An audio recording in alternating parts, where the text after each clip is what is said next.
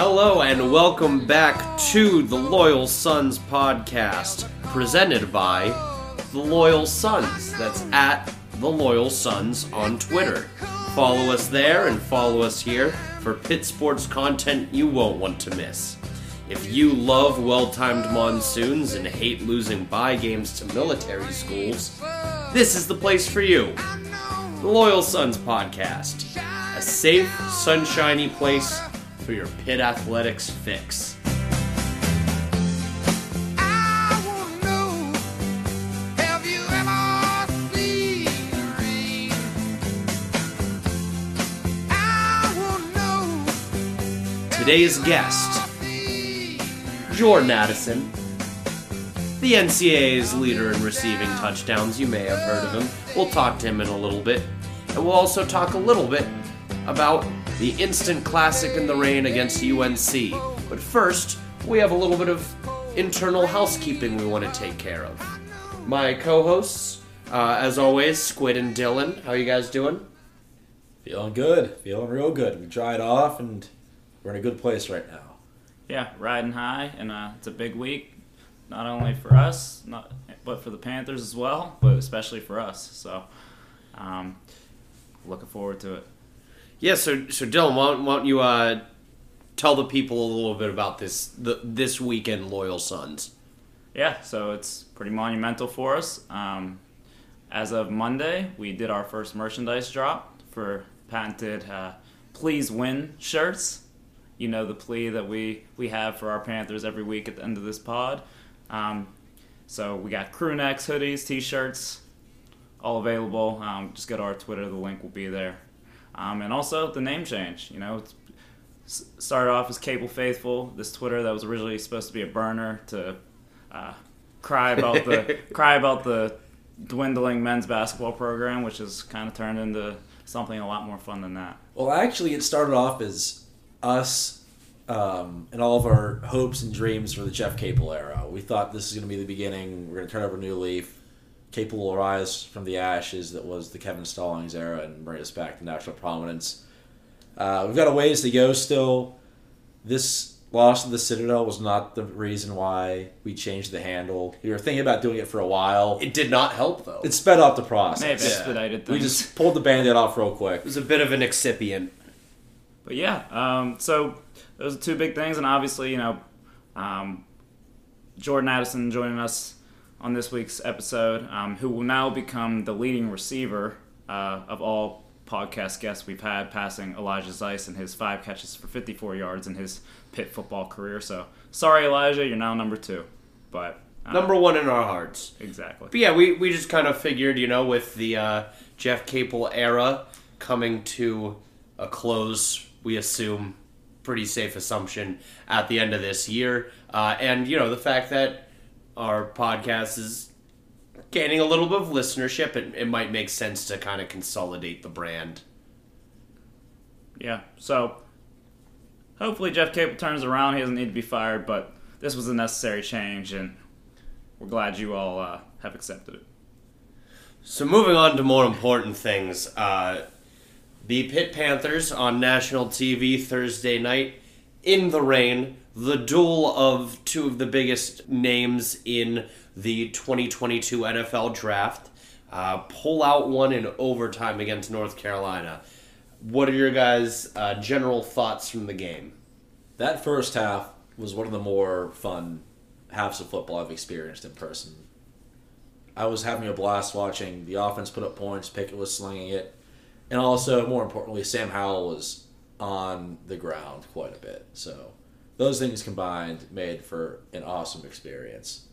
What was it, like five sacks in the first half? Yeah, all five came in the first half. Didn't get to him in the second half. Well, they got to him, they just didn't get him on the ground with the ball in his hand. Right, right. Yeah, I mean, first half was unbelievable. Um, great energy in the stadium. Great energy outside the stadium. Uh, you know, we were down in the Gold Lot tailgating, and I'll tell you what, a lot of Panther spirit going on around Pittsburgh right now, and and you know, carried on into the stadium. I thought it was a really cool atmosphere. I think anytime you play under the lights at Heinz Field, um, it adds a little extra energy to the game, and then you know, capping it off with an absolute monsoon in overtime, and just felt like just felt like the big man upstairs was on our side, giving us a little extra push in that in that OT session. I was I was gonna wait to get into you know the collapse in the second half and then the subsequent overtime, but it really felt like the second Krull fell back into the end zone, like the skies opened and unleashed, you know, forty days and forty nights of rain onto the earth, and it was the first time that it ever felt like cosmic forces were working in the favor of Pitt as opposed to the detriment. If we win that coin toss, we probably defer, and then it's us who have the ball in that monsoon. So all those little things finally going in Pitt's favor. I I mean, if that's the only hint that you need that this is this is a different year for the University of Pittsburgh, I mean, I think we've said this different year comment like a couple times this year, and a couple times it's been uh, followed with a loss. But hey, this year's different. It's, it's, this is probably the most fun season I, I can remember. Um, you know, Kenny's last ride, really Pitt putting things together, ACC being wide open, the college football playoff talk, although short lived, was pretty damn cool to have Pitt involved in, in some serious uh, national uh, headlights and, and headlines, I should say, and really, um, you know, even now, you know, Kenny's in the Heisman race, although, you know, the Blue Bloods, the, the voters are going to vote for the Blue Bloods, but Kenny's name's still in the conversation, and honestly, you know, he's breaking records every week. It's it's been fun. yes, let's talk about it. He launched a long ball to Jordan Addison that broke Alex Van Pelt's record for the most passing yards in Pitt history. What did that moment mean to you guys? It was really cool because A, he did it, and B, coming into the year, we thought he'd have a chance. I don't think we thought he'd get to it in 10 games. No, it definitely felt like you know it was maybe maybe a stretch. Um, thought he definitely had a legit chance, but would probably maybe take an ACC championship, a bowl game. Yeah. Um, for for him to have it with potentially four games left on the schedule was, I mean, unbelievable. And for the most talented receiver, you know, to play at Pitt during his tenure to haul in the uh, the record breaker, it felt poetic. I do wish there would have been a little bit more to do made about it. It kind of felt like you know it was in the flow of the game, and they had to get to the next play. But um, yeah, it was, it was pretty cool to experience, and I'm glad we got to see it. So he broke the record, but it wasn't all sunshine and rainbows for our guy Kenny uh, during the game. The wheels started to come off a little bit in uh, in the second half before his overtime heroics. Uh, how far do you two read into um, Pitt's performance in the second half?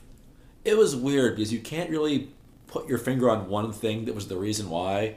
Usually, like my first thought was, oh, the play calling is conservative. We're up big. We're running the ball. We're changing how we're calling the game just because we're winning. I don't think the play calling was conservative. I feel like we were throwing the ball a lot. Like the running backs really weren't doing much in the second half. So Didn't feel like we did much to get them involved either. yeah. So I don't know. I think there were some untimely sacks, penalties, and just little things that uh, threw off the rhythm. I guess UNC's defense did play a lot better, and They- that was maybe the biggest part of all of that. Yeah, UNC really stepped it up in all facets. Uh, one of the first notes I made in the game was that UNC didn't look like they belonged in that stadium. Like they they looked completely unprepared and flustered. Pitt was flying all over the place. Uh, our defense had it arguably its best game of the season. Um, you know, barring a, a few mistakes, some uh, some slips at the line of scrimmage, uh, but UNC credit to them started to figure it out a little bit. Um, but there were there were still some pretty concerning trends. I still thought that there were some play calling issues in in bad areas. Um, and another, you know, wide receiver pass, another double pass or reverse pass in the red zone. I thought we were done with that. Um, It would have worked if Jordan caught it. Let's let's put that out there. Jared Wayne threw an absolute dime, his second one of the season. So I'm not gonna I'm not gonna knock that one. Um, personally, I, I didn't mind it, but I, I mean you know there were some other things that go on. just kind of a weird game, Thursday night game. Um, being down two starters on the offensive line once Kradel went out, um, without Kradel and Houy both on that right side of the line. I'm sure that thing. I'm sure that kind of messes some things up for for a play caller and for the offense. It throws things out of whack a little bit, but. Um, you know, I, I'm not going to read too much into it. I think, you know, really it, should be a, a, you know, testament to what this Pitt team can do. They can win the game in multiple ways. We've been talking about that a lot this year. Uh, defense stepped up when they needed to, and quite frankly, uh, they got out of there with a win in tough conditions off a short week, a little banged up, and now they have a long, a little extended break uh, before going into the UVA game. I think we should take a moment to give the defense credit. I feel like they did so much to keep the offense in the game. There were a lot of fourth down stops. They kept UNC at the end at the end, and that has been the opposite all year. The defense has been letting us down. They couldn't get the ball back that one last time. Uh, so shout out to all those guys. Yeah. Yeah. Secondary was really good, aside from like that one stumble like you mentioned. They're making tackles. Hallett made a couple really nice open field tackles, and I know we've uh, we've been pretty critical of him in the last couple weeks because he has been a liability in the open field to uh, some regard, but he he really stepped up this week. Uh, one guy I wanted to mention in particular, uh, I would like us to spend like the next thirty seconds just effusively complimenting SirVocea Dennis because that kid is a dog. ACC linebacker of the week. Nine tackles, a sack, three tackles for loss. I mean, he was all over the place, and he's he's the middle of that defense. And you hear you just hear his teammates praise him, his how intelligent he is, how how good of a leader he is, and really it just kind of seems like he's coming into his own. I mean, I think he's played pretty well all season, but mm-hmm. I mean, on on Thursday night, you know, he he was the best player on the field for about half that game. He I might was watching the Steelers game on Sunday, and I thought, can we trade him for Devin Bush? I mean, he might fit right into that Steelers defense. But we'll give it a couple years. I think I think Dennis might be the the straw that stirs the drink. I think Kancey's the most talented player on that defense, but uh, I I don't think you can take away the impact that Dennis has on that unit as a whole because they they they really did step up when they needed to. I mean, I thought it was game over when uh when UNC took the ball down to the one with two minutes left. I thought we were cooked. Yeah, I was honestly begging Pitt to let UNC score on that run play that got him down there. I thought, uh, I don't think we can keep him out of the end zone one last time. We'll, if we let him score here, we at least have some time to go out and try to get a touchdown. But they stood strong one last time. We got some help from some dumb penalties and dumb snaps from UNC. But at the end of the day, they made the plays. Also, Haba Baldonado, uh, legit NFL pass rusher. I think so. Maybe not this year. Give him another year to come back. But he already has eight sacks on the season, and it just seems like you know, tackles just can't block him, and uh, he's in the backfield all the time disrupting things for opposing quarterbacks. So that's another guy who's just productive this year and is really promising moving forward. Yeah, he's he's definitely a certified stud, and I, I think we were a little bit worried without Weaver and Jones what kind of production we were going to get from our defensive ends. We knew what to expect from Keyshon Camp and, and Devin Danielson and Calijah Kancey, but uh, I think the ends we had a couple more uh, uh, worries. Yeah, we knew they'd be pretty good. It was just a matter of how good because, hey, I don't care how good you are. It's hard to replace NFL talent. Two All Americans. Yeah. So we thought they'd be pretty good at least, but would it be a big drop off in production? Would that impact the entire defense? Uh, there might have been a little bit of questions early on about the pass rush, specifically from those spots, but I think Haba, John Morgan, Alexander, Hayes, all those guys have stepped up been playing really well as of late, especially. I mean, we're still number one in the country in sacks. I was just gonna say, I think we were a little critical of the pass rush a couple weeks ago, and then we looked and saw we were still the, leading the nation in sacks. So it just kind of shows how how spoiled we are uh, having Charlie Charlie Partridge coach those D linemen. Uh, he's he's got to be one of the best uh, position coaches in the NCAA. Yeah, I don't think that can even be argued. I mean, if you're a defensive lineman, defensive end, defensive tackle, coming out of high school, especially in the Western PA area, how can you possibly possibly look at what Chuck Partridge is doing and and not want to come play at the University of Pittsburgh? he's a guru. He is. He really is something else. Um, and and thanks to you know that defensive front and you know a couple other factors, it felt like Pitt was winning a field position battle. Actually, because of that defensive front and Jordan Addison uh, returning punts, it felt like we won a field position battle for the first time uh, in years. We already know Jordan Addison's NFL wide receiver, but wouldn't be surprised if he's used as a punt returner in the NFL as well. He's absolutely electric. Um, get the ball in his hands in space. Uh, I think Narduzzi noted on it during either his post game presser or his Monday presser, just talking about, you know, they knew he was the best guy to put back there as a returner. It's just, you know, risk reward, not not put your Biletnikoff finalist receiver uh, in harm's way. But, I mean, the the effect on the game is very clear when he when he's returning kicks. Yeah, we it felt like we had them pinned deep or we were in plus territory the entire game. I don't know how uh, Pickett would feel about about if it's worth it right now, but uh, I'm certainly grateful because it felt like we were living down the Tar Heels' throat that entire first half, thanks to him and uh, and you know a couple decent punts and just some you know great tackling on special teams. Yeah, I don't think Kenny's too thrilled about it. he made a comment how he just whispers in Jordan's ear to fair catch the ball anytime he goes out for a punt. I wish punt Kenny would whisper in my ear.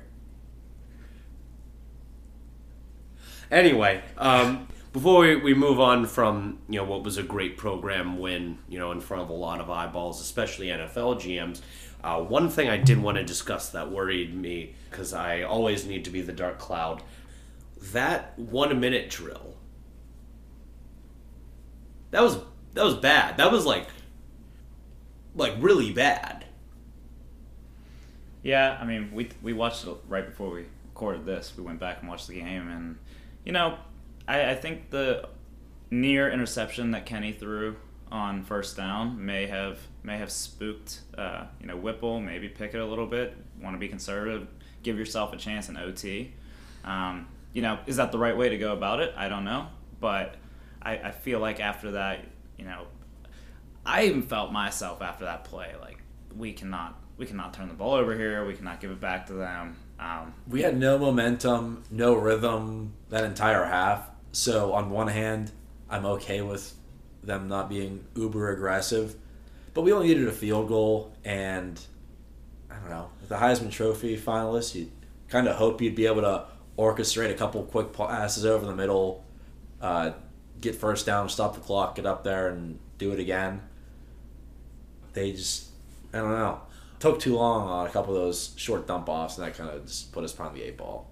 I'm not even that worried about. I mean, the conservative play calling was bad. John, I think you hit the nail on the head when you have your a generational quarterback talent, you know that your school doesn't see very often. I, I think you should be willing to take chances, even if he's looked not his best in that half, even if there is a little bit of rain. My issue was the pace. They, I, I recall, you know, he hit Izzy over the middle on a short gain, and they got up to the line, and then the whole team turned in unison to the sidelines to look at Coach Whipple, and the crowd instantly started booing because it was like everyone in the stadium at once realized, like, oh, they don't they don't have a hurry up offense. They don't have like a quicker method of calling plays. This this whole thing, you know, where where Pickett runs to the sideline and they kind of take their time with it. That's that's not just something they do to control the clock. They they don't have another gear. And that worries me as we get down the stretch and you know, if Virginia is one of the better teams that we've will have played all year. If we make it to the ACC championship, Wake Forest will be unquestionably the best team we play all year. And if that we can make it into a decent bowl, that's probably whoever we end up playing is going to be the best team that we, We play want all year. Bama. Speak for yourself. I, I'm just worried we're going to end up in some tight games, and, and we're going to be asking you know Kenny to run a two minute drill, and is he going to be running to the sidelines while the clock is winding down? That was that was very worrying. I mean, he's done it in the past. We had like four fourth quarter comebacks. did it in the Tennessee game earlier this year, albeit it was in the first half. Um, you know, I think they have that. I I do agree that it was worrisome at the time, but you know, it might have been a. I think it might lean more towards what we said at the beginning of this was they didn't want to take too many risks on potentially giving the ball back to UNC and you know go win it in OT, which they did.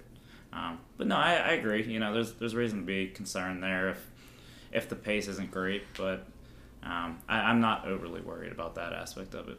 But we we know you have to be the uh, the dark cloud over over our sunshiny days. So you know, ironically enough, it was the dark cloud that won us that game. Krull summoned the heavens. The, the rain came down. He came off screaming like a madman. I mean, at that point, you know, I was I I took my shirt off. I was enjoying. You know, some people uh, feel the rain, others just get wet. I was feeling the rain out there, and Sam Howell and Sam Howell was getting wet. I'm so happy Krull caught that game winner because I don't think anybody on that offense needed a mental or emotional boost like him. Yeah, I mean, he he had a rough little stretch there. Um, you know, we, we talked about it, drop dropping some passes, um, in, un, in some untimely moments, and you know he stepped up in the most timely moment and made, um, you know, I mean, I think you could argue that's that's one of the biggest plays Pitt has had all year. Uh, Play to of the get- season, yeah. to go get you know a game winning catch, um, especially right before the rain. You know, perfect timing. If if we didn't catch there, you know, we're, we're it's an uphill battle against that uh, that storm that came in. So, yeah, hats off to him. He that's you know that's the type of play that I think Pitt fans and the program and the, his teammates were looking for him to make. And at the beginning of the year, he was making those plays. He had five touchdowns through what three games. So.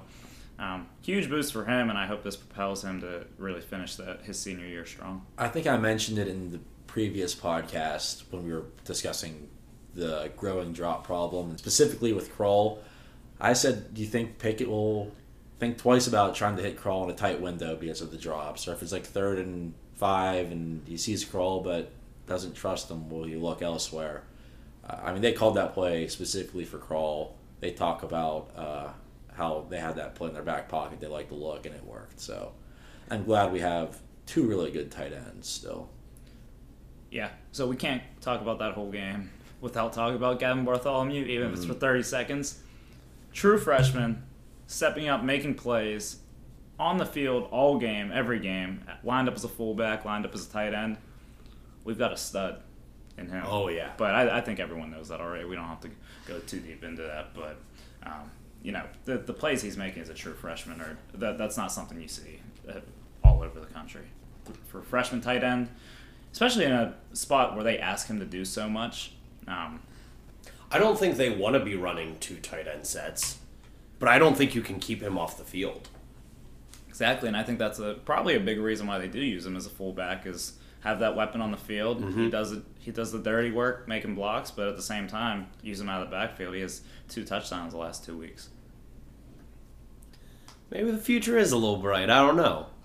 Maybe our window doesn't shut when Pickett leaves. Hey, Nick Patti's gonna have some weapons next year. And he is. But let's not get too ahead of ourselves because we have Virginia this week. Please win, and please buy our shirts. Please win. Please buy our shirts. Please listen to the pod. You already are, but Thank you, and please win. please and thank you. Third and goal. The fake. The end zone. Touchdown, Bartholomew. Play design from Whipple. The fake to Abanikanda. Bartholomew wide open. And it is 13 0 Pittsburgh. Now it is time for one of our famous and completely original Mount Washingtons. Uh, today, in honor of Kenny Pickett's last ride at Heinz Field on Saturday, Get the tissues ready. we are going to do a Mount Washington of Kenny Pickett moments in honor of our guy, arguably one of the greatest players in Pitt history, and I think that's saying something. Um, we want to we want to give him his flowers while he's still alive, and by alive I mean playing football in Pittsburgh.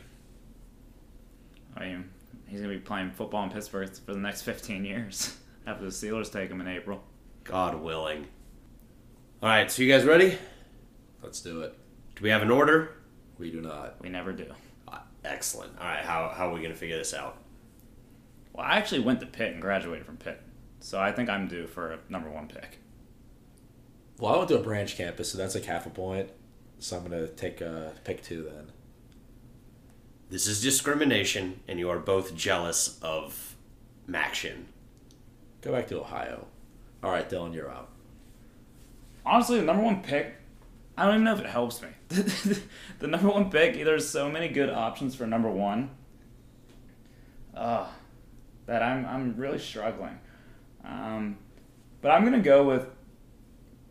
I'm not, I don't even want to say it's my favorite, but it just seems like such a great moment uh, that will be remembered for his career. I'm gonna go with. You know what? I'm changing my mind on what I was gonna pick. Are you good? I'm gonna take Kenny announcing that he was coming back for his senior season at Pitt. I thought it would sneak by and I could get it.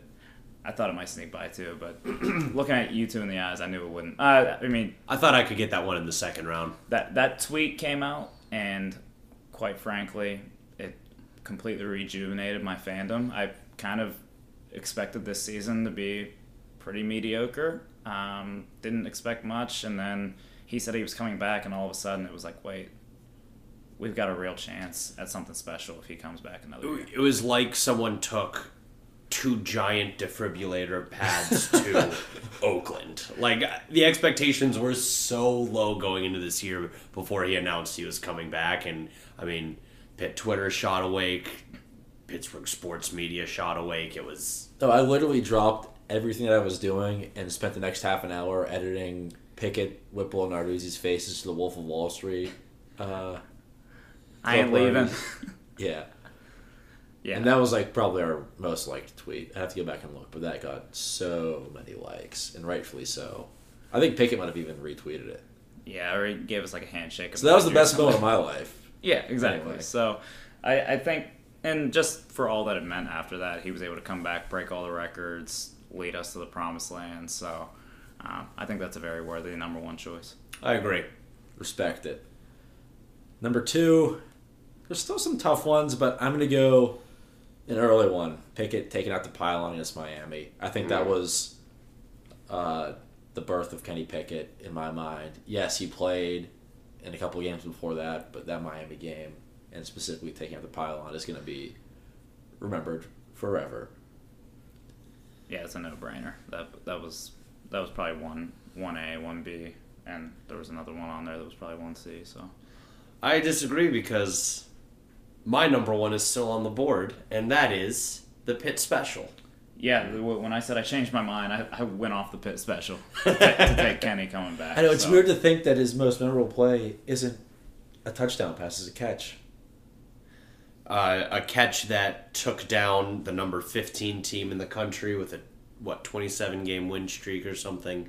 something Uh, crazy and and that was one of the most electric uh, atmospheres that that Heinz Field had just because just for that play in particular um, not that they had a crazy crowd or anything but to take down a top 15 team on such a on a trick play on a game that came down to the wire I mean that was I mean, he marches down there too. yeah So my second one, um, I could, I could probably wait on this one, but you know, if if you like a player, they're worth reaching on. If you like a moment, it's worth reaching on.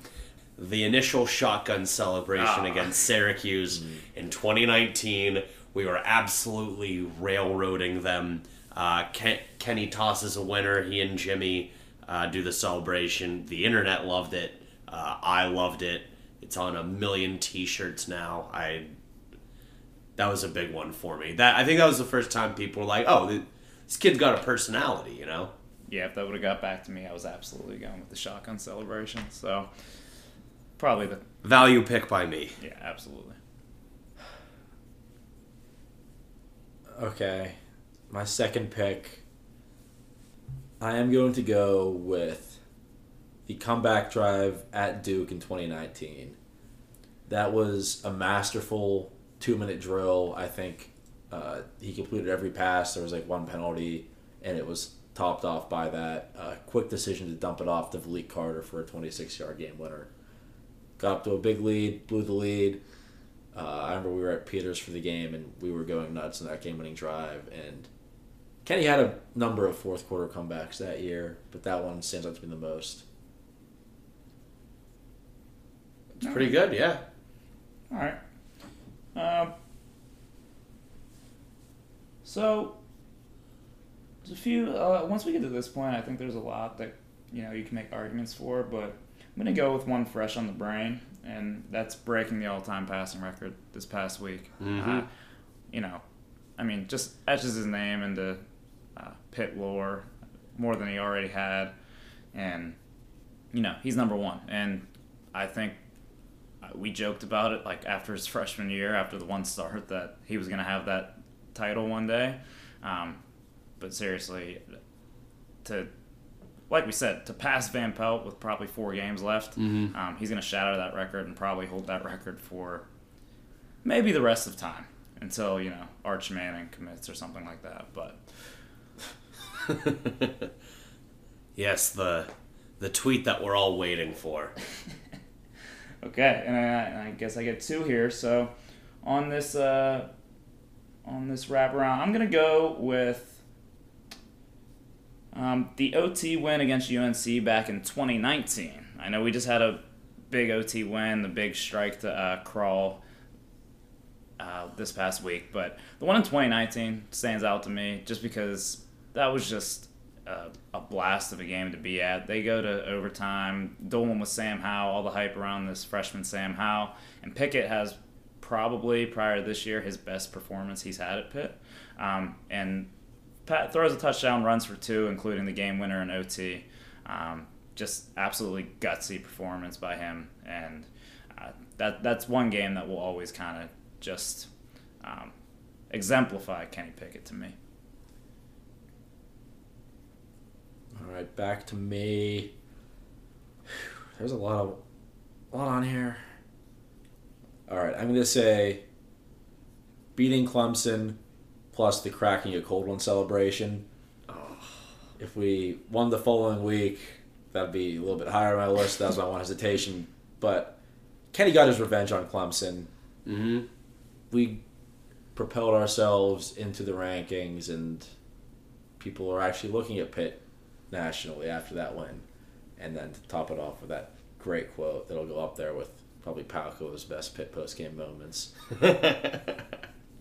Certainly up there. Uh, yeah, you took you took one off of my list. Um, so I get two here. Uh, first one, I'm going to go with um, the f- now famous call with Peyton Manning, where he he called up called up one of the greatest quarterbacks in the history of football and said, "Hey man, I you don't need me to tell you this story. Every every announcer for every Pitt game has told you guys this story, but How it- did Kenny Pickett decide to come back to Pitt? Do you, have, do you guys know? What went into that decision? why'd you come back, Kenny? For us, that's why. I don't know. Check my 50 previous interviews I've done where everyone I've talked to this year has asked. Yeah, it- it'll go down. I think, especially you know, depending on how well we finish this year. Um, I think it'll go down as a as a very pivotal moment in Pitt football, especially if they can uh, surmise any sort of momentum off of the successes this year. You know, Peyton Manning of all people convincing Kenny Pickett to come back for one more ride. Uh, huge moment, not just you know for Kenny, but also I, I think for the University of the the University of Pittsburgh. So that's that's my one, um, or my three rather, and then it's actually harder than I thought. Um, winning the Heisman. Mm. Objected. You're objecting. I'm objecting. You can't pick something that didn't happen. I was. What if it's something that's certain to happen? See, I thought about doing that with mine, but I didn't want to jinx Pitt or Pickett, so I refrained. I took it off my list. I'm not going to say what it is out loud, but if I say it out loud, it won't happen. So All right, all say right. it. Then I get a mulligan. So my real fourth pick is um, every sideline hair flip after a touchdown. Yeah, I was trying to figure out a way to put that into words, and uh, you know, I guess I could have kept it simple, but yeah, every, every there, someone should make a montage of all the all the hair flips. He, I'll tell you what, kid knows where the camera is.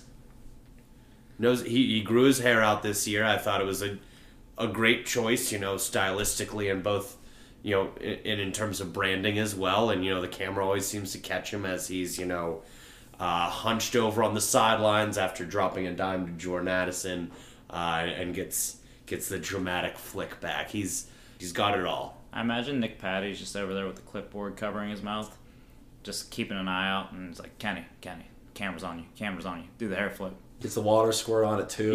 Yeah, yeah, get the water going. All right, Squid, it's your last pick. Is it? Yes, Should be. because that was my fourth. It's gonna go you and then Dylan's fourth. Okay. Good brain. Sorry, we are talking about Kenny's hair flips. My mind was all over the place. This is definitely our horniest episode. Okay. I'm going to go with the touchdown pass to Taysir Mack, which was an absolute strike on a post route against Wake Forest, which basically uh, clinched us the Coastal. That was a big game, and up until that point, Kenny wasn't called on to do a whole lot because we had 2,000 yard rushers.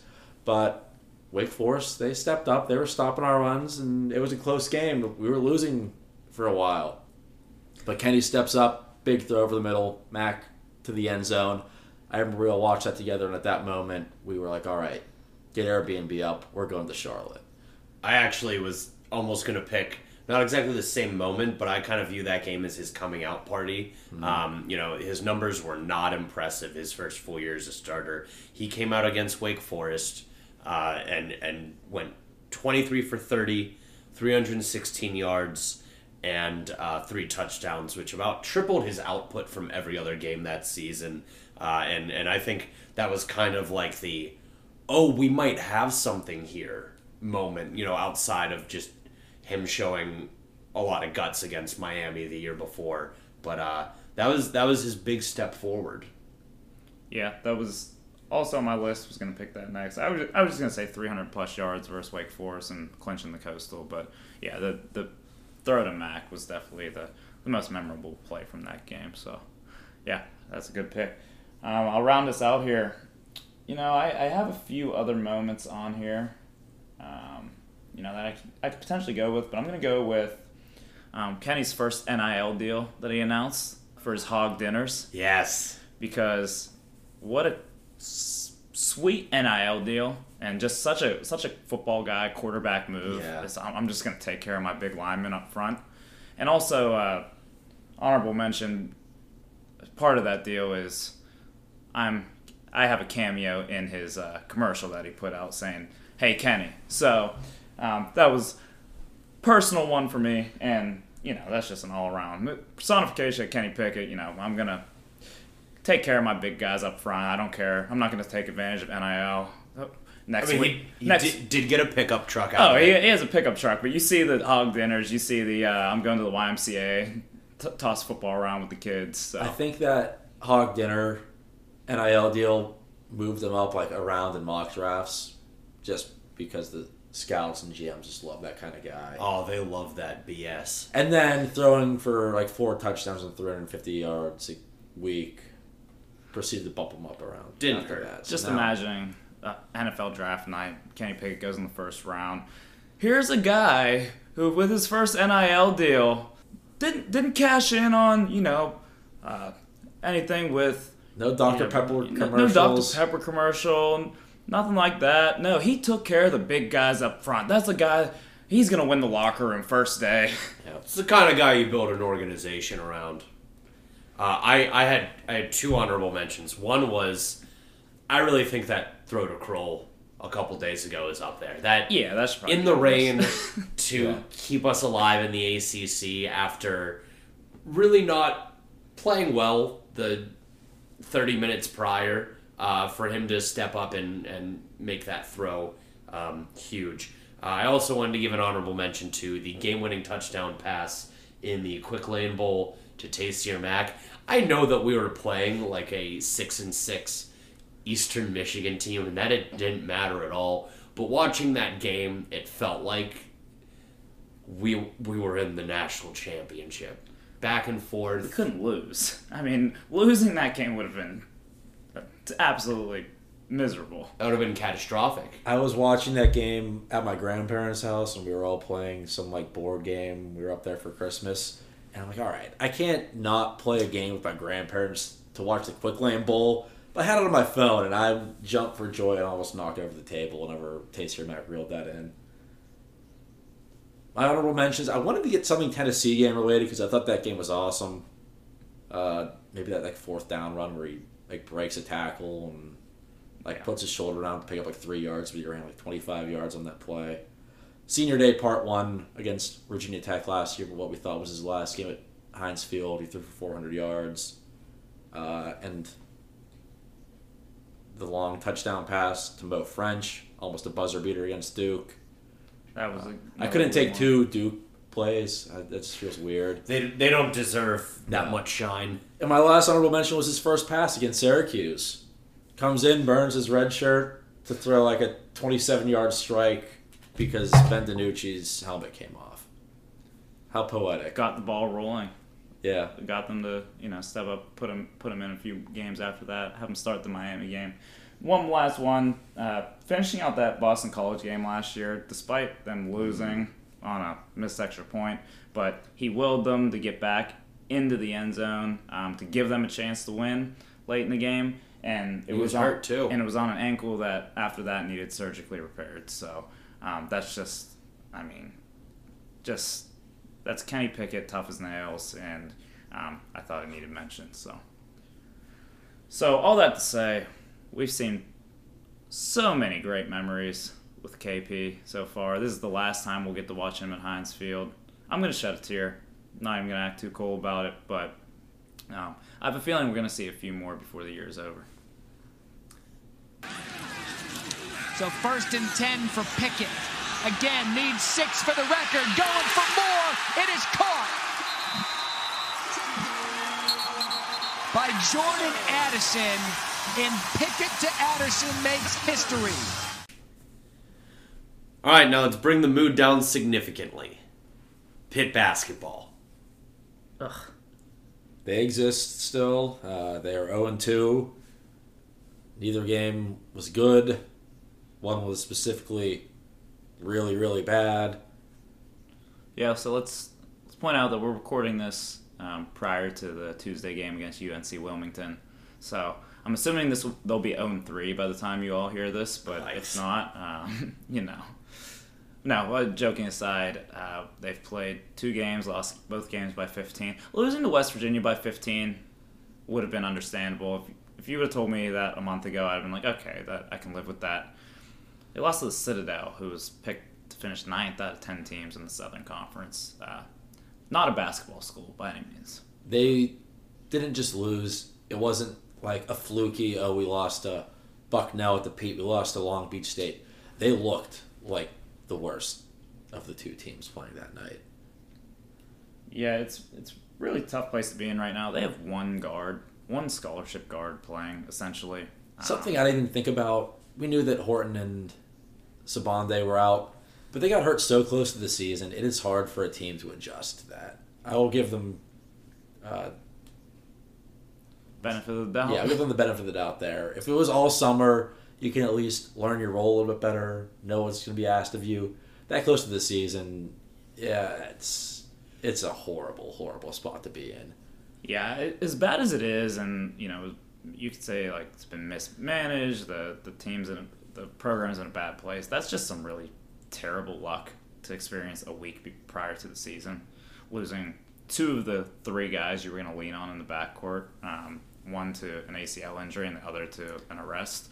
So, um, yeah, I mean, we've we've got a walk on who played 21 minutes the other night. Um, easy, you know. I mean, respect to him. You know, he's doing what he can with with the opportunities being given, but.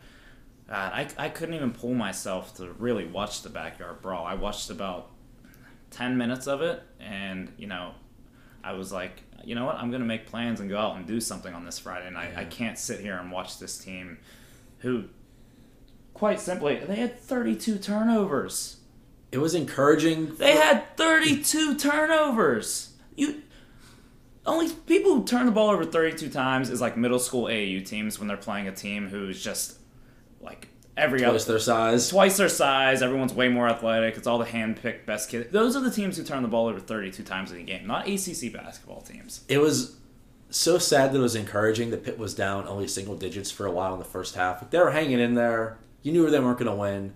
It was just a matter if they could keep it somewhat close and for how long. But it got to a point where I think they had 19 total points and 17 turnovers in the first half. Uh, like West Virginia knew nobody can handle the ball except Femi, and they were pressuring the hell out of us, and we could barely even like run a play. We could barely get it up the floor, and I think that's gonna be a big problem. Oh, it's going to be huge problem. Um, you know, obviously, like we said, recording prior to the game Tuesday, um, Capel mentioned that Jamarius Burton might see his first action, depending on how he feels coming out of practice um, with with the knee, the surgically repaired knee. But um, that'll that'll give them a little bit of a lift. But I mean, there's just there's so many things to look at. So I mean, one thing I'm looking at is really discouraging. Uh, Noah Collier, you know, his second year with the program. There's not a ton of talent on this team, and the fact that he really can't find the floor for them is not very encouraging. That was a guy who they were pretty high on coming out of high school. Thought that was a pretty nice pickup for them. Um, you know, it's not like he's sitting behind Chevy Troutman. he's not sitting behind uh, DeJuan Blair. He's he's sitting behind Mo Gee. I mean, this is this is not a guy who you would expect to not be able to see the floor. And then we've got guy Nate Santos starting, who's a true freshman who probably has no business playing any real minutes for an ACC team. No, no nothing against Nate, but he's just not ready. Um, it's it's dark right now. The one bright spot I would say, uh, John Hughley has played pretty well. He scored 27 against the Citadel, had 17 and six against West Virginia. Um, he's an offensive force, but I, I, I don't think uh, six nine big man is going to carry us through the ACC this year. So So, quick uh, segment inside the segment, a little segmentception. Uh, give me a, a seat check temperature rating on Jeff Capel right now. Did we even mention on the podcast that Judah Mintz committed? I know everybody knows about it by now, but that's just one more. Yeah, that kind of felt like the nail in the coffin on the. That, that kind of felt like the uh, thermostat getting turned up on Jeff Capel's seat. You know, that was biggest recruit. Uh, would have been the biggest recruit landed in the Capel era. Um, Mintz from the DC area really expected. I mean, blew up on the AAU season scene this year. Was already you know highly talented, but really played really well for Team Durant in the EYBL, and um, he decommitted. I mean, right the day after the Citadel loss, and it's like, I mean, that's a gut punch. Um, It's deflating. so I We mean, have zero commits. You have to think uh, there's going to be a transfer to at the end of the year. I just don't know how any coach would like, be able to salvage this. I think this has to be like just pull the plug. Jeff it was a good hire at first. Had some bad luck. Had some mess ups here and there, and it's just not working. yeah, I mean, the, program really isn't in any better of a place than it was when he got here four years ago, and it's disappointing to say there were some really bright spots. He brought in some really talented guys um, through his tenure, and you know, I'm gonna put that seat check at, at 95 because this is, I mean, Pitt fans want him gone, plain and simple. We're, we're already discussing who the next coach is going to be. I don't see him getting this season to a point where you can realistically look back and be like, oh, wow, you know, uh, we made strides this year just because the roster they have and the road they have ahead of them. I, I just don't see it happening. So, um, and it just you just kind of get the feeling in his press conferences and his media availability that he's beaten down and he's really struggling with with where we're at. So, um, I know he's got a hell of a buyout, so he ain't gonna walk away from it, but.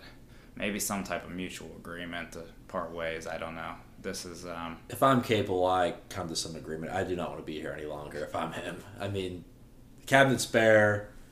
Just looking at it from where we were, like mid December last year to now, it's like worst case scenario. Everybody good left. Everybody who was like kind of good as heart. Now it's back to ground zero.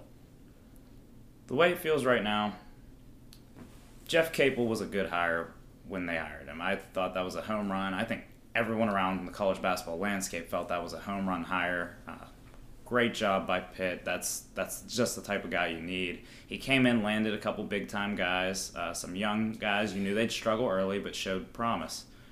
And now, few years later, the fact that it's all coming crashing down, it it's pretty disheartening because I look around and I wonder, you know, at this point, what or who can really save this program?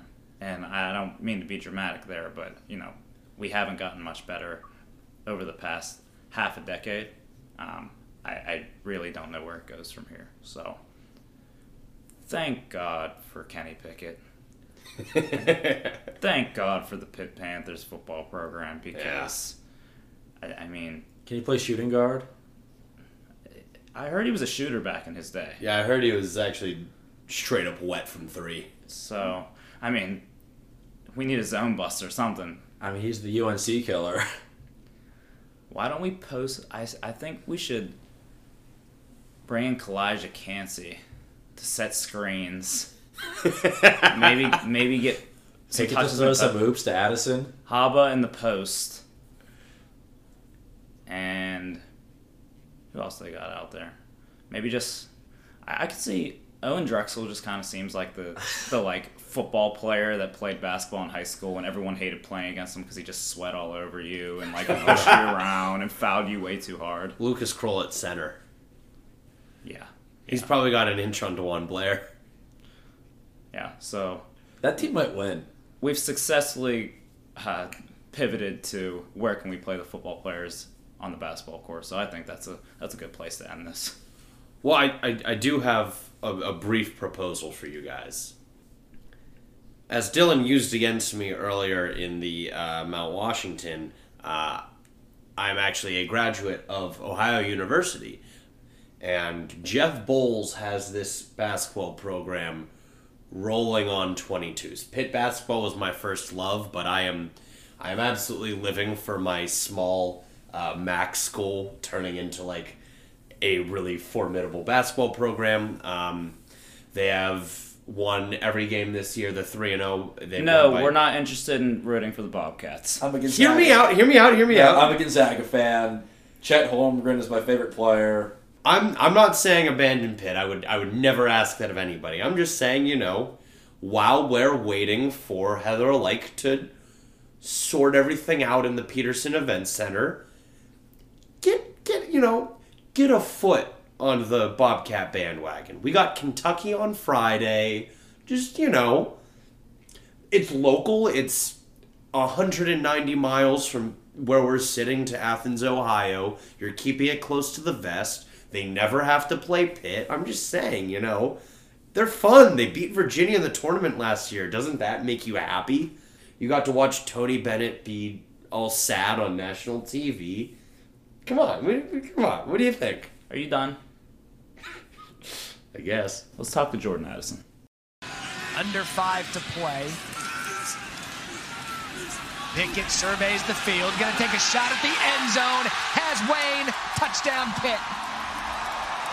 Went right back at Storm Duck. 32 yards. And another perfect throw. Today, we welcome on a very special guest with 60 receptions, 1,070 yards, and 11 touchdowns, good enough to lead all receivers in the FBS. Biletnikoff semifinalist, Jordan Addison. Jordan, how you doing today? Good. How you doing? Doing real good. We're real happy to have you on. Appreciate So, it. so that uh that Biletnikoff semifinalist, that's uh that's a new honor for you. Um, I, I think all of all of Panther Nation knows at this point that you were made aware a couple days ago uh, by a call from your mother uh, that you were a semifinalist for the Biletnikoff Award for the nation's top receiver. Um, who do you think was more excited about that announcement, you or your mom? Definitely my mom. Yeah, did she sound uh, pretty pumped when she called you up on the phone? Yeah, I could hear it. I could just hear it all through her voice. She made a group call with me and all my siblings, so it was it was a fun time while we were on the phone. Oh, you got your brothers and sisters involved. That's uh, Yeah. that was probably a really special moment.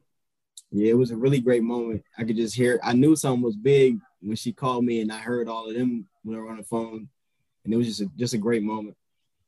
Well, that's awesome. Congratulations. We're really excited for you. Thank you. So obviously, you're an exceptional talent as a receiver. Um, you know, semifinalist aside, I remember hearing people say that kid is going to play on uh, Sundays from some of your very first snaps at Pitt. At what point in your life and in your football career did you realize, like, wow, I'm pretty good at this. I might, I might be able to do this for a living. I'll say around high school, around youth league though, I I was pretty good. I was a really good. I stood out a lot then, but I didn't really. I wasn't really too confident in myself because of how small I was. So when I got to the next level, high school, and I started doing the same thing, really just being me, and then that's when I really started noticing that I could take it to to another level. Excellent. Was there any, you know, particular coach or uh, anyone in your life that kind of helped you make that realization?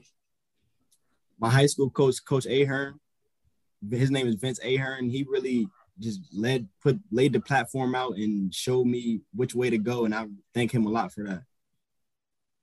That's awesome. That's awesome. So, um, staying on the topic of you know your your come up as a as a football player, uh, were there any particular players that you particularly idolized that you think um, have shaped your style of play as a receiver? Two of the two receivers that I really watch the most is Calvin Ridley and Stefon Diggs. I just like both of their games, and that's why I try to model my game after. Uh, what what specifically do you think you you took from those two players from watching them? Calvin Ridley, I try to take his route running. He does a good job of, you know, make making defenders turn their hips. He does a good job getting out of his breaks. And then Stefon Diggs, he I like how he runs after he I like how he runs after the catch when he gets the ball. He's a tough, tough person to tackle in open space. Yeah, absolutely. Uh, he's a he's a heck of a player. Um, would you consider those two of your your strengths as a receiver? Yes, I'll say my route running. I like to use my speed. I tempo defenders using my speed, and then when I get the ball on my hands, I just try to make something happen every time. Yeah, and we've we've seen that. We actually tweeted out a, a clip on Wednesday night, which is tonight. But you know, for everyone listening on Thursday, tweet out a clip of that uh, that New Hampshire touchdown, which Yeah. uh, unbelievable. I think there were uh, 13 guys around you when you made that spin move. I don't know how they got two more on the field, uh, but that was wildly impressive. So obviously, a lot of talent um, with the ball in your hands. Uh, but what what is a weakness that you perceive that you have right now as a receiver and is that something that you worked on in the off season or have been working on your whole career and how Um, I'm not really sure about a weakness. Agreed. I agree with you, Jordan. then is there anything in particular you really worked on this past off season to get better at Actually, uh, contested catches. I feel like that's something that I need. I, I do a pretty good job of making those, but I feel like that's something that I really need to do better of. Every time it's a 50 50 ball, I want to make sure I go get it. absolutely and that'd be that'd be more the the calvin johnson side of things i think Right. Before you became a Pitt Panther, uh, you were a pretty highly recruited guy. You could have gone to a lot of places in the country. What was your initial reaction to your the offer from Pitt, and what made you end up choosing Pitt? I'll tell you what, when Coach Powell had first came in into my high school and he, you know, he offered me, I was like, I'm not going to Pitt. That's what I was thinking. I was like, I'm, I am not going there. But then when I came up here on the visit, I built great relationships. Um, I like the city campus, and then it's close to home, so that's what led me here. What was it about your first visit to Pitt that surprised you? The facilities, I didn't, I didn't think, I didn't know how nice the facilities here were. Yeah, I mean, obviously being next to the Steelers, uh, you get the best facilities in the country, not even just college football. Yeah, because I didn't know that until I got here, and I seen that we shared the same facilities. So going out there and being able to see them every day is just that is great. That's great. for sure. It's like an internship to the NFL. Yeah. Uh, something else, you were highly recruited, but not all freshmen come in and play right away. Did you expect to come in right away and produce as much as you did? I I expected to come in and play. I seen the rosters and I seen who were who was leaving, and I feel like I had a chance to get the spot. And I just came in and kept my head down and worked, and then I was rewarded with it.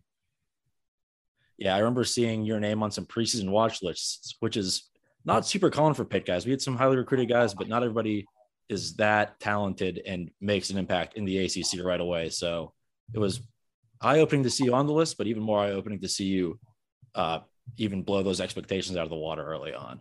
I just wanted to show people that you know Pitt has some talent too. Oh hell yeah! Yeah.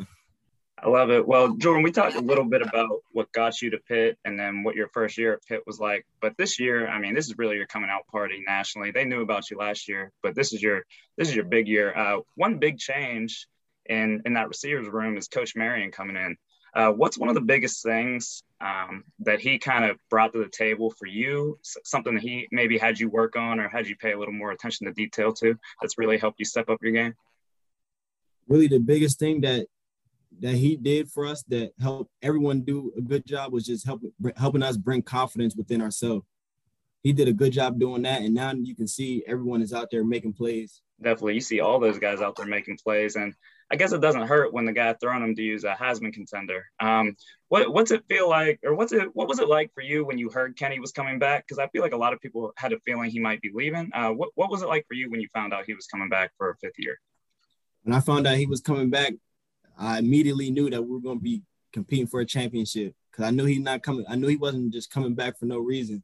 So I'm glad that he came back and we're doing a good job. And we, I just want to finish finish the season off, finish the season off on the right note. And what, what would you say is the best thing about playing with him um, whether that's on on saturdays or being in practice with the guy what what do you really get from playing with a guy like that I'll say the knowledge piece.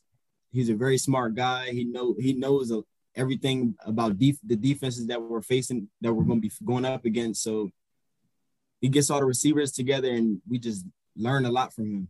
definitely. Um, and then, so saying in within your uh, offense in the receiver room, or maybe another position group, who's a young guy who we might not have seen a lot of this year yet, just because there's too much depth in front of him, uh, too much talent ahead with older guys. Who's a younger guy that we should look out for maybe next year or the year after who will really break out? Jaden Bradley. Make sure you guys remember that name.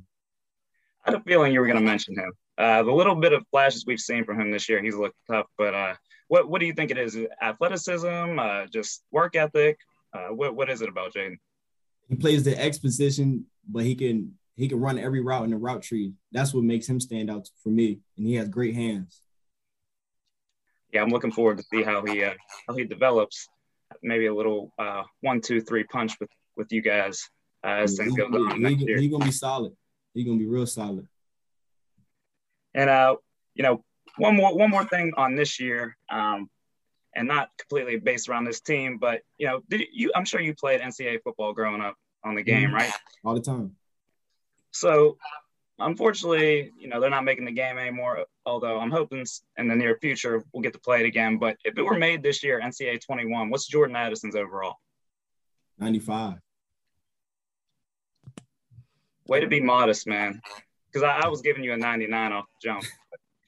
I'll say I'll say 95. 99 speed. So are you the fastest on the team?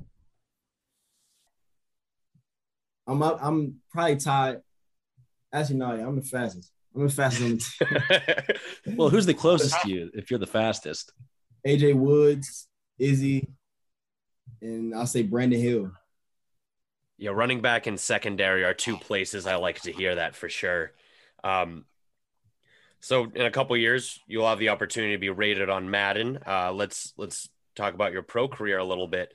Um, I'm sure you've given yourself the ability or, or the time to kind of daydream about what it's going to be like when you reach the NFL. Have you put any considerations um, into the qualities you might value in your eventual destination? I know right now we're locked in on Pitt, but in the in the back of your mind, um, have you thought about what kind of place you might want to end up? Whether that's you know the, because of the weather or because of like a scheme that they run.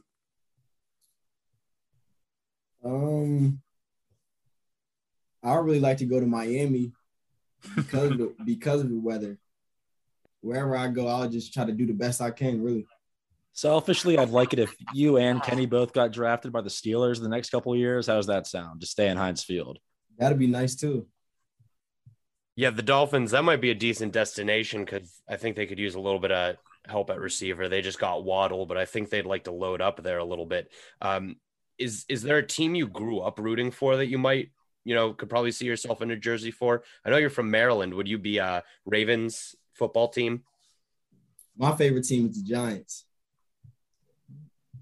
Oh, okay. Okay. How'd you how'd you end up rooting for the Giants? That's just something that my uncle put on me and me and my uh, me and my brothers and my cousins. Growing up, he was a Giants fan, so when we were coming up, he just basically put that on us. So that's what we grew up watching. Awesome, awesome. I'm really glad that you said someone, you know, in the in the NFC as opposed to the AFC because then we won't have any issues. Uh, so, tickets for kids, um, incredible charity that you've become involved with. Uh, can you tell us in your own words uh, what that uh, philanthropy benefits and uh, how did you get involved? It it benefits the kids really. I just wanted to give back to the kids, and because when I was coming up as looking up to the college athlete, that's who I looked up to. I looked up to them as superstars. So I just try to sit down with the kids, have lunch with them, and just make their day.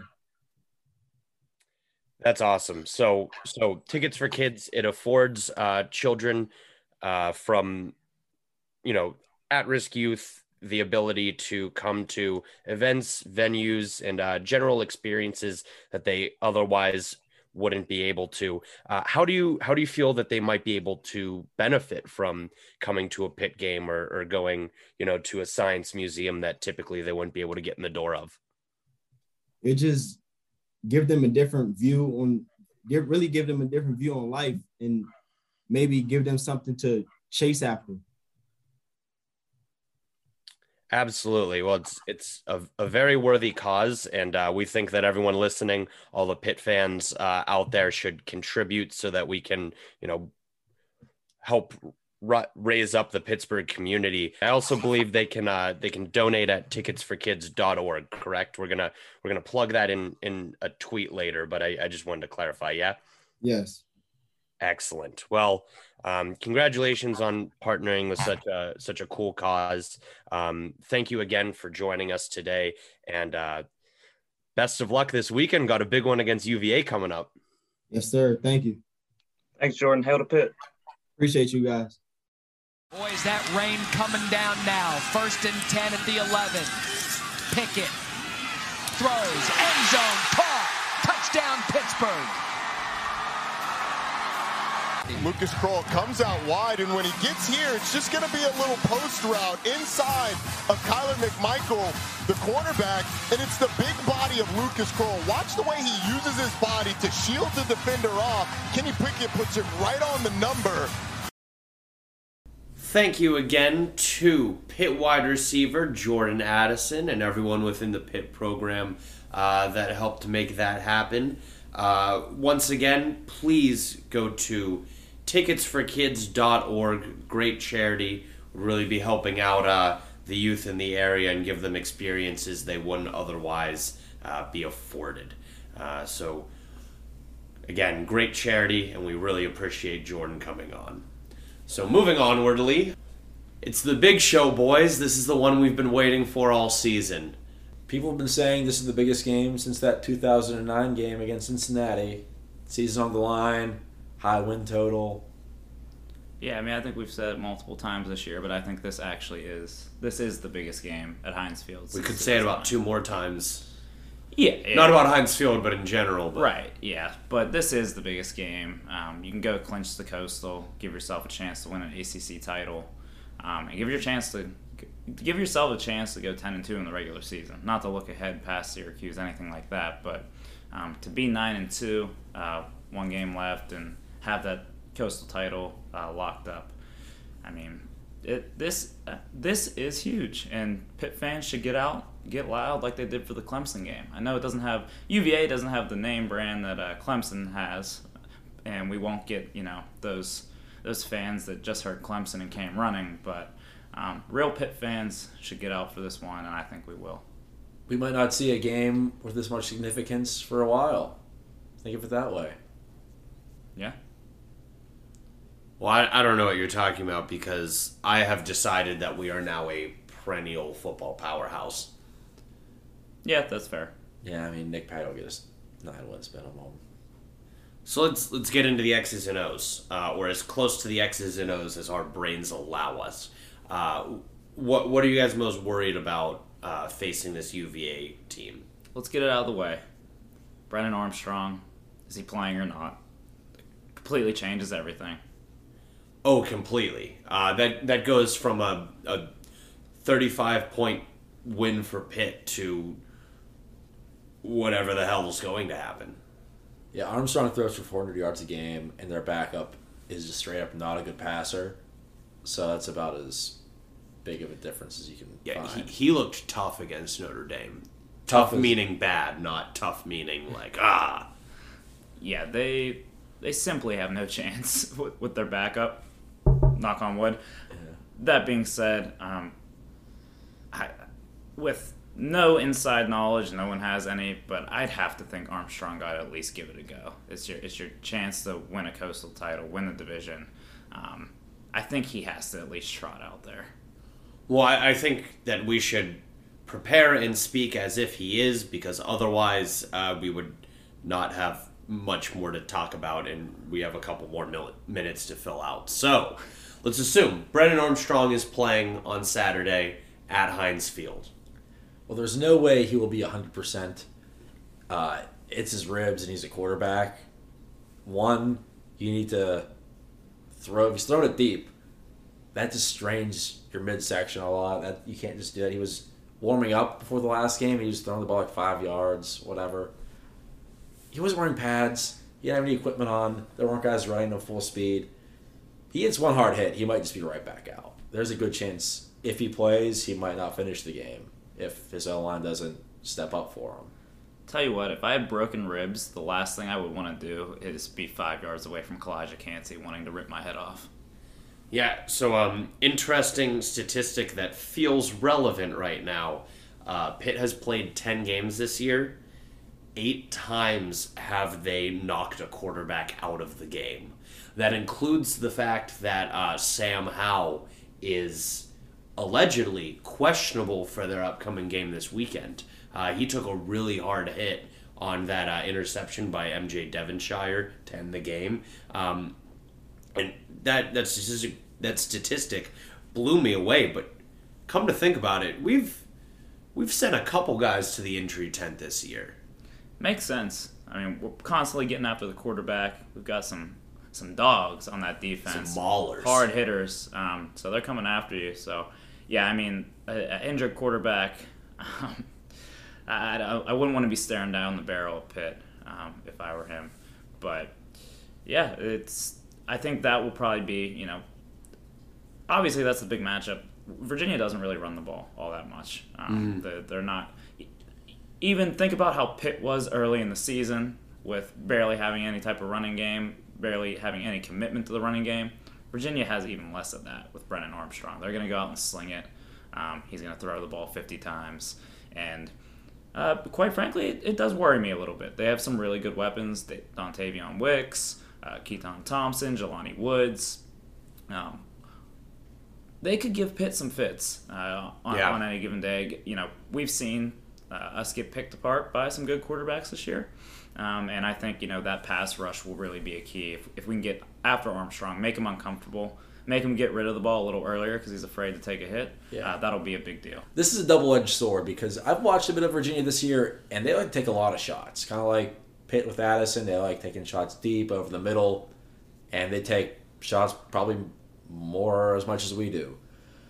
But if you have a quarterback with broken ribs, you probably won't be holding on to the ball that long. Maybe they'll try to change up their offense a bit, get it out of uh, Armstrong's hands soon. But that's something we've had trouble with this year. The screen passes against Miami, uh, the whole Western Michigan debacle. Uh, the pass rush wasn't getting home in time. So I think if Armstrong plays, they'll do that one way or another. Just a matter of uh, if he can just stay healthy and survive. Yeah, not to mention, uh, Virginia has a receiver who wears 99, and there's no, like, logic or statistic to back this up, but this just kind of feels like something that would give Pitt a problem. Like, we would give up 200 yards to a receiver wearing 99. Well, Keytaon Tom, well, Keytaon Thompson is a very unique player, uh, mainly because his position on their depth chart is quote football player. They just put him wherever they want. God, that's so cool. I'm not even going to pretend to be unimpressed by that. Yeah, and he's like a physical freak. They give him to the ball in the Wildcat a lot, and he's big, he's fast, he can make moves, he can catch the ball. So he'll be all over the place, and that will probably give Pitt some trouble. Like no matter who plays or doesn't play, he's a matchup nightmare. Uh, just a matter of if you can contain him and be sound elsewhere. On the defensive side of the ball, though, the one thing that was very encouraging from watching that Notre Dame game, they are not good at tackling. I know Notre Dame has a heck of a running back, but Kyren Williams, yeah. my goodness, they couldn't even like touch him, or they weren't touching him; they were bouncing off him like flies. Yeah, I think that's a promising thing for me is um, one of the many promising things, but I mean, Pickett on his senior day is simply going to shred a very bad defense. They are they've let up 59 points this year to UNC. They let up 66 points to BYU. They let up 40 points to Georgia Tech. They shut out Duke. That was the anomaly. Um, but I mean, th- this is just not a very good defense. So it- this is another, you know, what we expected last Thursday. We expected a shootout. Maybe this this is closer to that. Um, you know, it was only a matter of time until we mentioned this. The Vegas lines. That's what everyone's trying to use as their their injury report. Yeah. Um, you know, over under at 67 and a half feels a little low for a game with Kenny Pickett and Brennan Armstrong quarterbacking both sides. I don't know. Uh, not to look too much into it. We said that last week though, and boy, were our predictions too high. Yeah, didn't didn't come close to touching the uh, the 70 point over under they had last week. So you know, uh, could mean a whole lot of nothing, but it's it, it feels like a game where Pitt should go and put up a lot of points, and um, the offense should be clicking on all cylinders. It's a bit of a gift to Pickett in his final game at Heinz Field, isn't it? Kenny's last game at Heinz Field last year against Vir- Virginia Tech, uh, over 400 yards. Do I hear 500? Do I hear five? I don't think he's throwing for 500 unless we're playing from behind. Um, however, I, you know, and, and I'm sure we'll cover this uh, as we always do. Uh, I, th- I think he's he's gonna have some fun this week. Um, you know, it doesn't look like any of his uh, any of his weapons came out of the uh, the UNC game banged up. I did hear that Rodney Hammond might be questionable, uh, but as as far as his primary guys, they're still going to be ready to roll this game. Offensive line possibly a little bit beat up. I had heard some um, pretty grim reports on uh, Jake Kradel and and his leg situation. I I may have overheard some things while I was walking through I, what I think was the parents section uh, of Heinz Field after halftime, um, and and it, it didn't sound positive. Uh, This is this is journalism you get nowhere else, folks. Yeah. yeah, there's that Ohio University journalism degree on display. Narduzzi Um, didn't comment on his status today, but he did say that Gabe Houy, who left the game, would be likely to play, or he felt good about where he was. Well, that's positive news, but you know, regardless, if if Kenny Pickett's going into that game healthy with a healthy slate, I I anticipate him to put up some numbers. I mean, this is an abysmal defense we're lining up against. Also, can we get a heavy dose of Izzy on Saturday? Please. I I know that you know, offense has been great, you know, but 12 carries for 63 yards last week. I wouldn't have minded, you know, 20 carries for a buck 10. Uh, I, I just want to see them use them use him like they did against Virginia Tech. Not for don't force feed him, but I mean when he's rolling, let him get rolling a little bit. It's going to open the game up for Pickett, and, and you know that might have been what contributed to him plateauing a little bit in the uh, in, in the second half last week. I, you know, I agree. Uh, anytime they hand Izzy, Izzy leaves me wanting more. He breaks some really impressive runs. I love his patience. I would I would love to see them give him a little bit more work. So as we all know, this uh, this is the make or break game for Pitt. You know, as far as the uh, ACC Coastal race, um, if we win, we're in. If we uh, if we lose, we need some help from uh, Justin Fuente the following week against Virginia. Uh, how how does the rest of the ACC race look coming off of last week? Um, no, I watched that Wake Forest NC State game from start to finish. Wake Forest pulled it out, so as long as they don't drop these final two to Clemson and Boston College, they're in. Um, and you know, I I think they're a good enough team to win one of those two, uh, unless you know Clemson defense could give them problems. Uh, Phil Jurkovec might play Superman that last week of the year, but for the most part, uh, it looks like Wake Forest will probably come out of the Atlantic. So, um, you know, on, on a collision course with the Panthers, maybe. I went back and forth just based on who I thought looked more beatable, but both teams are pretty good offenses. Uh, NC State might have a slightly better defense. I don't know. They're very similar. I decided I want to see Wake Forest because they will be ranked higher. It'd be a bigger or a higher profile game, and beating a one loss team to cap off the season in the ACC championship would feel really really good. They just run that goofy delayed handoff RPO stuff that I, it's just so weird to watch because I haven't seen anyone else who runs it like that, and that just feels like something that Pitt will either absolutely eat up and have and they will have no success with that. and Calijah will just blow everything up, or it will be something that gives Pitt so many fits and and we we have that in our nightmares for the rest of the time. But I, I don't want to start scouting a team that, that we're about a, a month away from playing, even if we make it there. So Please win. let's, Um, let's reel it back. Let's reel it back. So to review, Wake Forest is a win against Clemson from clinching the Atlantic. Um, Pitt needs to take care of business on Saturday uh, in order to close things out in the Coastal. There's also uh, the possibility that if we were to lose against Virginia, uh, again, Justin Fuente would need to try to come in and save his job to then save Pitt season. If they were to lose to Virginia Tech and we were to beat Syracuse, we would still make it to the ACC championship game. But let's take care of business then. Which brings us to our most important question of the day. Will we? Yes. We've come this far. If any of you predict a loss, we, this will be our last episode. No, I, all joking aside, I, I do think I think the Panthers come out victorious. Um, I don't want. I'm not overly confident. I'm never overly confident about Pitt. Um, but you know, we're on a roll here. Home game, coast on the line. Kenny Pickett senior day. Um, the stars are aligning, and uh, I, I do think the Panthers take care of business. What's the score? I'm gonna go with. Um, there's gonna there's gonna be some fireworks. Gonna be some scoring. Mm-hmm. Nothing nothing crazy, but I'm gonna go with 45-31. Your Pitt Panthers to take home the Coastal Crown. What do you have a Pickett stat line for a senior day? Senior day, Kenny Pickett. He gets to have a little bit of fun. Not too much fun though, but yeah, he gets to have a little bit of fun. 28 for 40, 321 yards, three touchdowns. He's gonna get a rushing touchdown too. Hopefully, take out a pylon or two. Ooh, how poetic.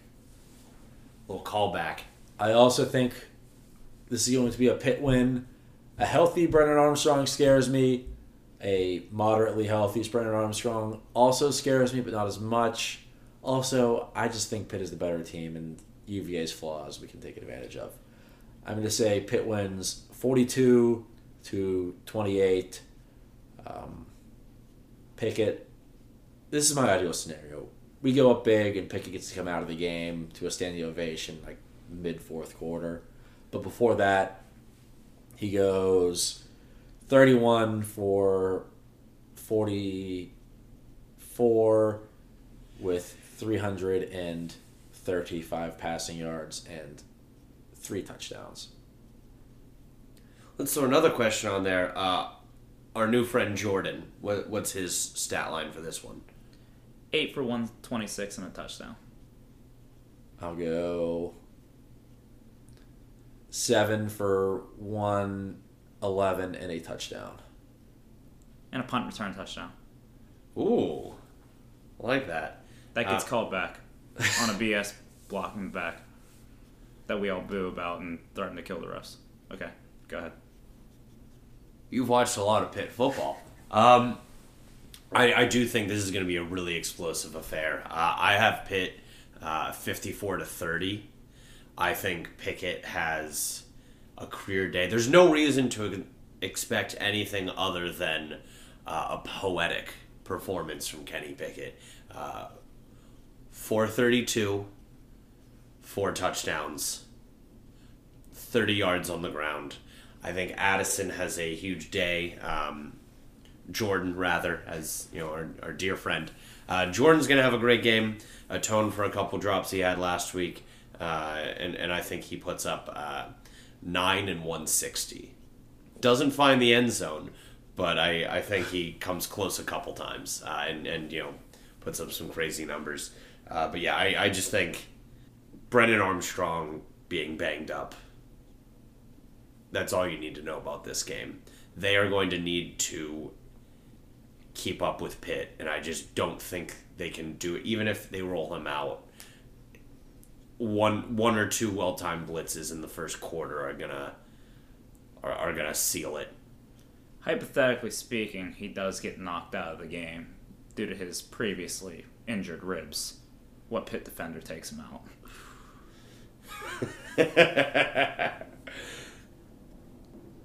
Uh, I think Dennis gets him in the open field. Squid? I'm gonna go with. I think Kancey's the easy pick. I'm Yeah. trying to think of something outside of the box, but I don't know. I think uh, they're gonna really play it safe with Armstrong if he does play, but there's no escaping Calijah Kancey. Kancey's the easy pick, um, for sure. I'm going to go with John Morgan. Just gets loose off the edge, comes through untouched. Blindside. Trap Walker. Uh, sent out a tweet earlier about about uh, playing Brennan Armstrong, quoting that, that tweet you referenced about uh, all the all the quarterbacks we've knocked out of games this year. I think the tweet has since been deleted. Um, but yeah, I, I, I'm looking out for number six to do the do the damage there. But hey, we've got a chance to clinch the ACC Coastal on Saturday. Oh, please win. This is. Just take a second, man. Do you think we were really going to be in this position a couple weeks ago? A couple months ago? This is awesome. It's a great place to be. Great day to be a Pitt fan. Soak it all up. Enjoy every second of it. Kenny Pickett's final charge. Here comes the ball game for North Carolina. The pressure's on. Howell gets out of it. Throws it up. Ball game. Pitt gets the win in overtime. 30 to 23. MJ Devonshire, the interception. Thank you for tuning in to the Loyal Sons podcast. Follow us on Twitter at the Loyal Sons. Subscribe to us here, anywhere you listen to your podcast. Give us a like, give us a rating if you feel so kind. If you are a first time listener, come back next week. We do this every week, and I think we're only getting better at this. Uh, as always, we will see you on Saturday in the North Shore. We'll be at the Gold Lot tailgating bright and early. Come by and say hi to us. We'll have a cold beer flag flying. Um, talk Pitt football, talk Pitt hoops if you really want to do that. And we'll be there ready to watch Kenny Pickett on his final charge in Heinz Field. The Virginia Cavaliers take on our Pitt Panthers as we have a chance to clinch the Coastal Crown. 3:30 p.m. Heinz Field. Be there. And as always, hail Loyal Sons of Pittsburgh. Please win. Please win. beautiful. Meet Virginia.